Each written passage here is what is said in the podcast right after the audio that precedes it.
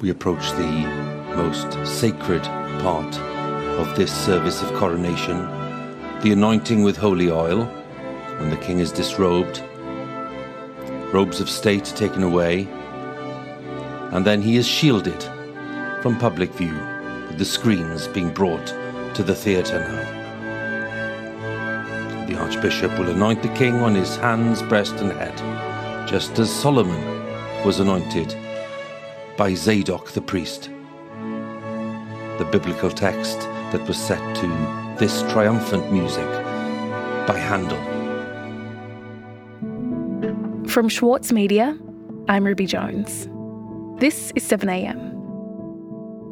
If, over the weekend, you watched the coronation of King Charles III, you would have caught a very brief glimpse of Prime Minister Anthony Albanese at Westminster Abbey to swear allegiance to our head of state. And I think they're supposed to go in alphabetical order, so we should be towards the front. Yep, we're seeing David Hurley now. Anthony Albanese. So there's Australia with Sam Kerr. Sam hmm. Kerr, and there she is. But when it came time for King Charles to swear his oath to the realms, realms like Australia were almost a footnote. Will you solemnly promise and swear to govern the peoples of the United Kingdom of Great Britain and Northern Ireland, your other realms, and the territories to any of them belonging or pertaining, according to their respective laws and customs? I solemnly promise so to do. So, how relevant is King Charles? Is a republic now possible? And how quickly could another referendum be upon us? Today, co chair of the Australian Republican Movement, Craig Foster, on the coronation, Anthony Albanese's decision to attend, and the path to a republic. God save the King! God save King Charles! Long live King Charles! May the King live forever! It's Monday, May 8.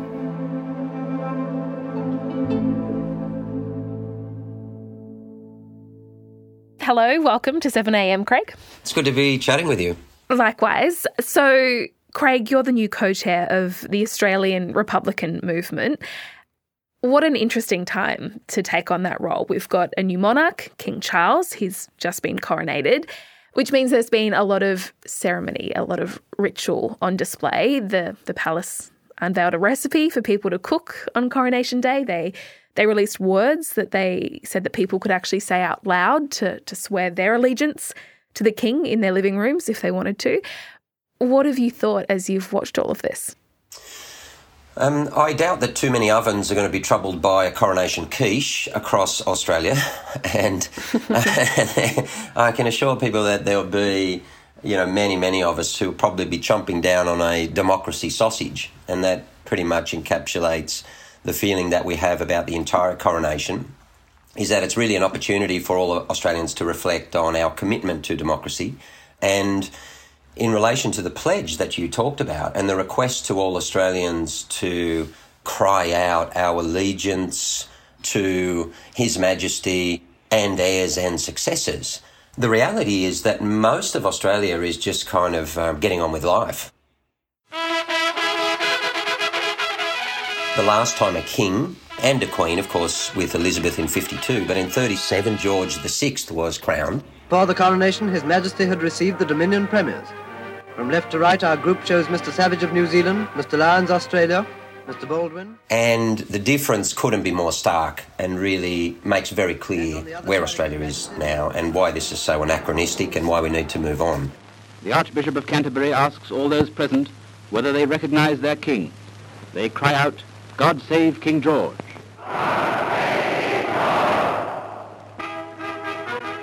Back in uh, 1937, the Navy was in the harbour, the Royal Air Force was flying over Sydney, there were 200,000 people in Centennial Park, they had what they called a pageantry of empire. And Australia dedicates to the service of King and Empire the might of her young nationhood, Army and Navy parading in Centennial Park. And the nation was incredibly engaged in what it saw as a spectacle that it was very much a part of. Today, we're completely and utterly disconnected, and the research already says the vast majority of Australians already want to become a republic. we're very conflicted. I, I, you know, you can see at the moment. It's like uh, Anthony Albanese, the Prime Minister. Here he is going to the coronation. He doesn't need to, but he's going there for his own reasons. And he's been asked whether he would take the pledge himself. Well, he doesn't need to. He's not obligated to. There's no uh, act of parliament that says the Prime Minister must take the Pledge of Allegiance to the King or Queen at their actual coronation. Of course, when sworn in as MPs, we all know that that still remains, and we'd love to see that removed as soon as possible. So he's made this decision to, you know, go and pledge what is effectively subservience on behalf of the Australian people. This should be the last time that an Australian Prime Minister um, is either expected to or obliged to, or any other minister, pledge their allegiance rather than embody and represent all Australians and the democratic principles that we say that we believe in so deeply. The pledge aside, Anthony Albanese, I mean, he is a Republican, but while he's been in the UK for the coronation, he has actually said in an interview to Piers Morgan that a republic isn't something that is urgently on his agenda. What do you say to that? Well, I think he's right in saying that all of Australia's attention must be focused on First Nations needs right now. You know, we don't need to be introducing any complexity into the voice referendum. It's already a huge challenge for Australia. I don't think we can underestimate what it is that we are confronting. We are trying to have conversations and make a big decision about 235 years of our history about which we've really never talked. And therefore, it's critically important that all of us remain on that path. In this moment, though, of course, because the coronation on is he has to be asked, particularly because he has said that he is going to take the pledge. But just to be clear, in the Abbey, there's been confusion over whether you will. As the Prime Minister of Australia in the Abbey as on the, Saturday, you will say the oath. As as the Prime Minister of Australia, it's expected that, that I will do that. Uh, but that doesn't mean, of course, that uh, Australians don't have uh, a wide range of views. And it's also the case that as Australian Prime Minister, I'm accountable to the Australian people. I mean, mm. that, that's who I serve. So I think that his comments are right. He's saying, look, I'm a lifelong Republican, but, you know, for whatever reason, he feels as though it's appropriate. I, I happen to disagree with him, but I think it would have been a wonderful statement for him to say, look, the Governor General is Charles's representative in Australia. I don't, I've got, you know, I'm here to manage Australia on, on, behalf of Australians. We've got a lot of challenges on the table now. I don't feel as though I need to be there. Um, I pledged allegiance to him. He is our head of state. I wish him the very best for his coronation and move on. I mean, Anthony could be here, you know, doing his day job. He shouldn't have to go there. What we should be doing is saying as a country, okay, we're now fully independent, we're self governed, we've got constitutional independence and an Australian as our head of state. And we should all be saying, listen, you know, the monarchy and, and uh, the British Crown played a, a, you know, a very significant role in Australian history as one of the three big pillars of our history. We've got First Nations, 65,000 years, British traditions, and we've got, you know, the migrant contribution to the country. We wish him the best and just move on. Mm. And you say that we as a country, we're more disconnected from the monarchy than ever. But doesn't the fact that we have a prime minister who goes to the coronation, who swears allegiance, that all of our, our news channels here in Australia cover the event, it becomes this this major national event here in Australia, doesn't all of that suggest to you that a connection to the monarchy it, it does linger on in our national consciousness? Oh, well, it certainly lingers, but I'm saying that the emotional connection to the monarchy itself um, and to Charles as a head of state has never been lower. And much of the media is reporting what they're, they're, even saying in the UK, actually, but they're calling Charles the king of apathy. You could certainly say that here in Australia. Australia is just moving on. So the research says that so around 70% of Australians say that Charles is unrepresentative of us as a country. I think that's pretty difficult to argue against on many levels. And uh, 60% of Australians say that they want a republic now. There's only around 8% of Australians who consider themselves devout monarchists. So, in other words, 92% of Australia either are for or support the change. The question is what the change looks like down the track. Mm. Okay, so what do you believe Australia could look like if we were a republic? How would things be different? Oh, wow.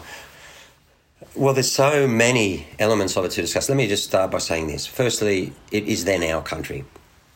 So we inherit our country. We haven't fully inherited Australia. You know, we still have ties to the old British Empire.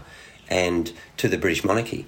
And so only 20, 30, 40, 50 years ago, you know, Australia looked at the crown in a very monochromatic way, whereas now we see both sides of the legacy of a Charles's crown. And First Nations have taken us on that journey. And that's really the beauty in 2023 of this coronation happening now is that we're, it's happening in the same year that we're walking this journey of truth telling uh, with First Nations. And we're learning much more about the history that was denied us. And the more that we learn, the more differently we will look at the crown. And that's not a rejection of the British traditions or involvement in Australia's history, it's an acceptance of its full complexities. We're taking that journey now with First Nations by coming together, you know, with our ancient tradition and with the traditional owners of the country. That's an incredibly important step. Further to that and down the track in the next few years, a republic is about all of us coming together. It's about bringing the parts into, for the first time and finally, into a complete whole. All of our ancient tradition, but also committing to the multiculturalism that we take such pride in today.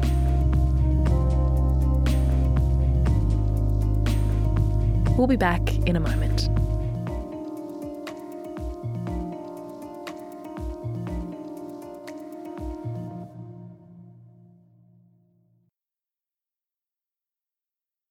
For longtime editor Winnie Dunn, there were a few rules she followed when writing her debut novel. I really don't subscribe to writing for the sake of, you know, trauma dumping or getting your trauma out. That's what a therapist is for. Please, please go see a therapist. We're very pro therapy on yeah, this. Yeah, that's no, if that's what you're using writing for. I'm Michael Williams, and on this week's very therapeutic episode of Read This, I chat with Winnie Dunn. Listen wherever you get your podcasts. With award winning news coverage and reviews, the Saturday paper is essential reading for everybody. For a limited time, subscribe to a year of our quality, independent journalism, and you'll receive the Saturday paper's stainless steel coffee cup made in collaboration with Fresco for free. Subscribe from just $2.10 a week. Simply visit thesaturdaypaper.com.au forward slash offer. The Saturday Paper. No hot takes. Craig, the last time that a republic was on the national agenda in a major way was over 20 years ago, which means that there are many people who wouldn't have been of, of voting age. They might not even have been alive the last time that a republic was really a possibility. Are you worried that the message hasn't resonated with young people in Australia? Oh, well, no. The, the young people in Australia um, is, in fact, where the message has already resonated. So, you know, recent polls say that Australians between 18 and 35, I think it's more than 80% who just look at it and basically say, look, I just can't understand why you guys didn't make a decision a couple of decades ago. You know, the rest of Australia is already 60% um, on board. And of course, 25 years ago when that referendum happened, I don't think we can overstate how different Australia was at that time. You know, it was on invasion day. You know, we weren't talking about the Uluru Statement and Voice to Parliament, we didn't see Diversity Council of Australia calling for, you know, anti-racism and, you know, having conversations with Australia about the way that, you know, our multicultural communities are treated and the barriers they face across all industries in Australia. You know, we didn't see the most representative federal parliament ever, as we saw last year in 2022. Not enough, but a step forward and the pride that Australia took in that, the deep pride in saying, you know, here's more religions, here's more First Nations, here's more non white Australians, here's a closer representation of real Australia in our federal parliament. It, that was an incredibly proud moment. So we have changed incredibly in 25 years, and I happen to think that's absolutely wonderful. We're, and we're on a journey of further really important change and renewal right now because we're looking back and discovering truths. And through truth comes new understandings. And through new understandings comes new compacts and new relationships. So, what we're talking about here is having a relationship between all Australians as equals. And at the moment, we're not equals with our head of state. That's the one position where we're subservient. So, the more that we learn, the closer that we are becoming to a fully independent nation. Mm. And if you look at, at why the last referendum failed, how do you think a new path to a republic could succeed? What do you want to see in a referendum? Well, all of us have a big challenge this year with the voice. And I think at the moment, First Nations, and the majority of them who are supportive uh, and broader Australia are doing a pretty damn good job actually of wrestling with what is an incredibly challenging period. But through discomfort comes growth. We all know that in our personal lives, and it's it is also true for a country. We're experiencing this discomfort at the moment, and through that, the growth that we're being offered and being asked to support is quite extraordinary. So what happened in 99 was that Australia was overwhelmingly in favour of a republic. Republicans applauding John Howard. Savour the moment. Through all of its twists and turns, the convention finally delivered a result. Australians will now decide the issue at a referendum. The first lesson is you had a Prime Minister of the day who wasn't supportive, who was a monarchist that I recognise recognised a desire on the part of the Australian people before the turn of the century to have a vote on this issue. And it, even though I'm personally against it, I put it up. That already was an extreme complication. Then, you know, there were issues around the model. They've been running a scare campaign by saying that the Republican ideal is about abolishing the states or the Senate, which is rubbish, or about saying it will lead us to dictatorship. The big lesson from my perspective is that for whatever reason, and rightly or wrongly, Australians were convinced that they weren't consulted to the requisite level and they didn't feel as though they owned the model or the model represented them. So we're here to say that we're thrilled that the no case has won a resounding victory.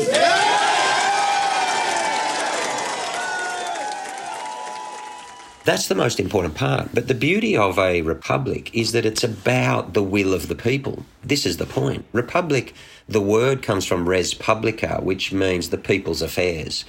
And this is about vesting the sovereignty that is currently in King Charles, you know, sitting over in Buckingham Palace, you know, getting a, a shiny hat on his head to us. It's about bringing it home to our country so that we own our own country for the first time ever, all of us. In so doing, it's critically important that that move is vested in the Australian people, as it should be. Mm. And just finally, is there anything good about the monarchy, the, the Commonwealth Games, perhaps? Do we, do we lose anything by losing the monarchy, by losing the king? Well, we're not saying lose the king. It's just that Australia won't have a formal association with King Charles any further, um, or the British royal family. Their their existence and their future, you know, is is a matter for the people of the UK.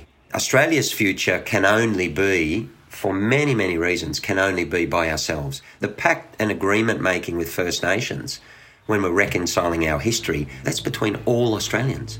The Crown has nothing to do with that. They need to account for their own contributions and past historical wrongs.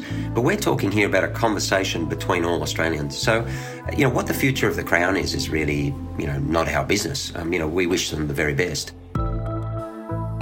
There are complexities because there are, of course, positive and negatives of colonisation and dispossession and stolen land and these things on one hand, and on the other, also we have, you know, the Westminster parliamentary system of government, and we have, you know, separation of powers and rule of law and so on.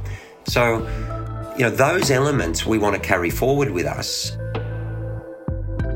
a republic is not about a rejection of any part of our history, and nor is it a rejection of the royal family. Far from it. It is an amalgamation, it is an acceptance of all parts of our history, but that acceptance has to be made in full truth.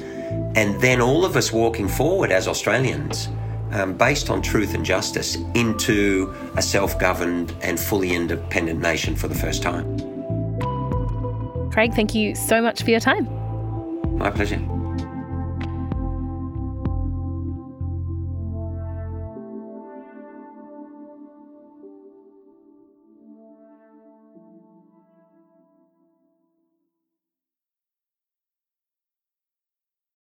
Winnie Dunn has made a career out of helping others find their literary voice, and now it's her turn in the spotlight. This week on Read This, join me, Michael Williams, as I chat with Winnie about her debut. Find it wherever you listen. Also in the news today, The government has announced it'll raise an extra $2.4 billion in taxes from offshore gas developments over the next few years. Yesterday, Treasurer Jim Chalmers said it was important to bring forward taxation, which previously would have only begun to significantly affect most LNG projects in the 2030s. And former Coalition Minister Stuart Robert has announced he's leaving Parliament. Earlier this year, Robert admitted that during his time as minister towards the end of the Robodebt scheme, he knowingly said things that were false during interviews where he was defending the scheme, something he told the Royal Commission was part of his job. I'm Ruby Jones. This is 7am. See you tomorrow.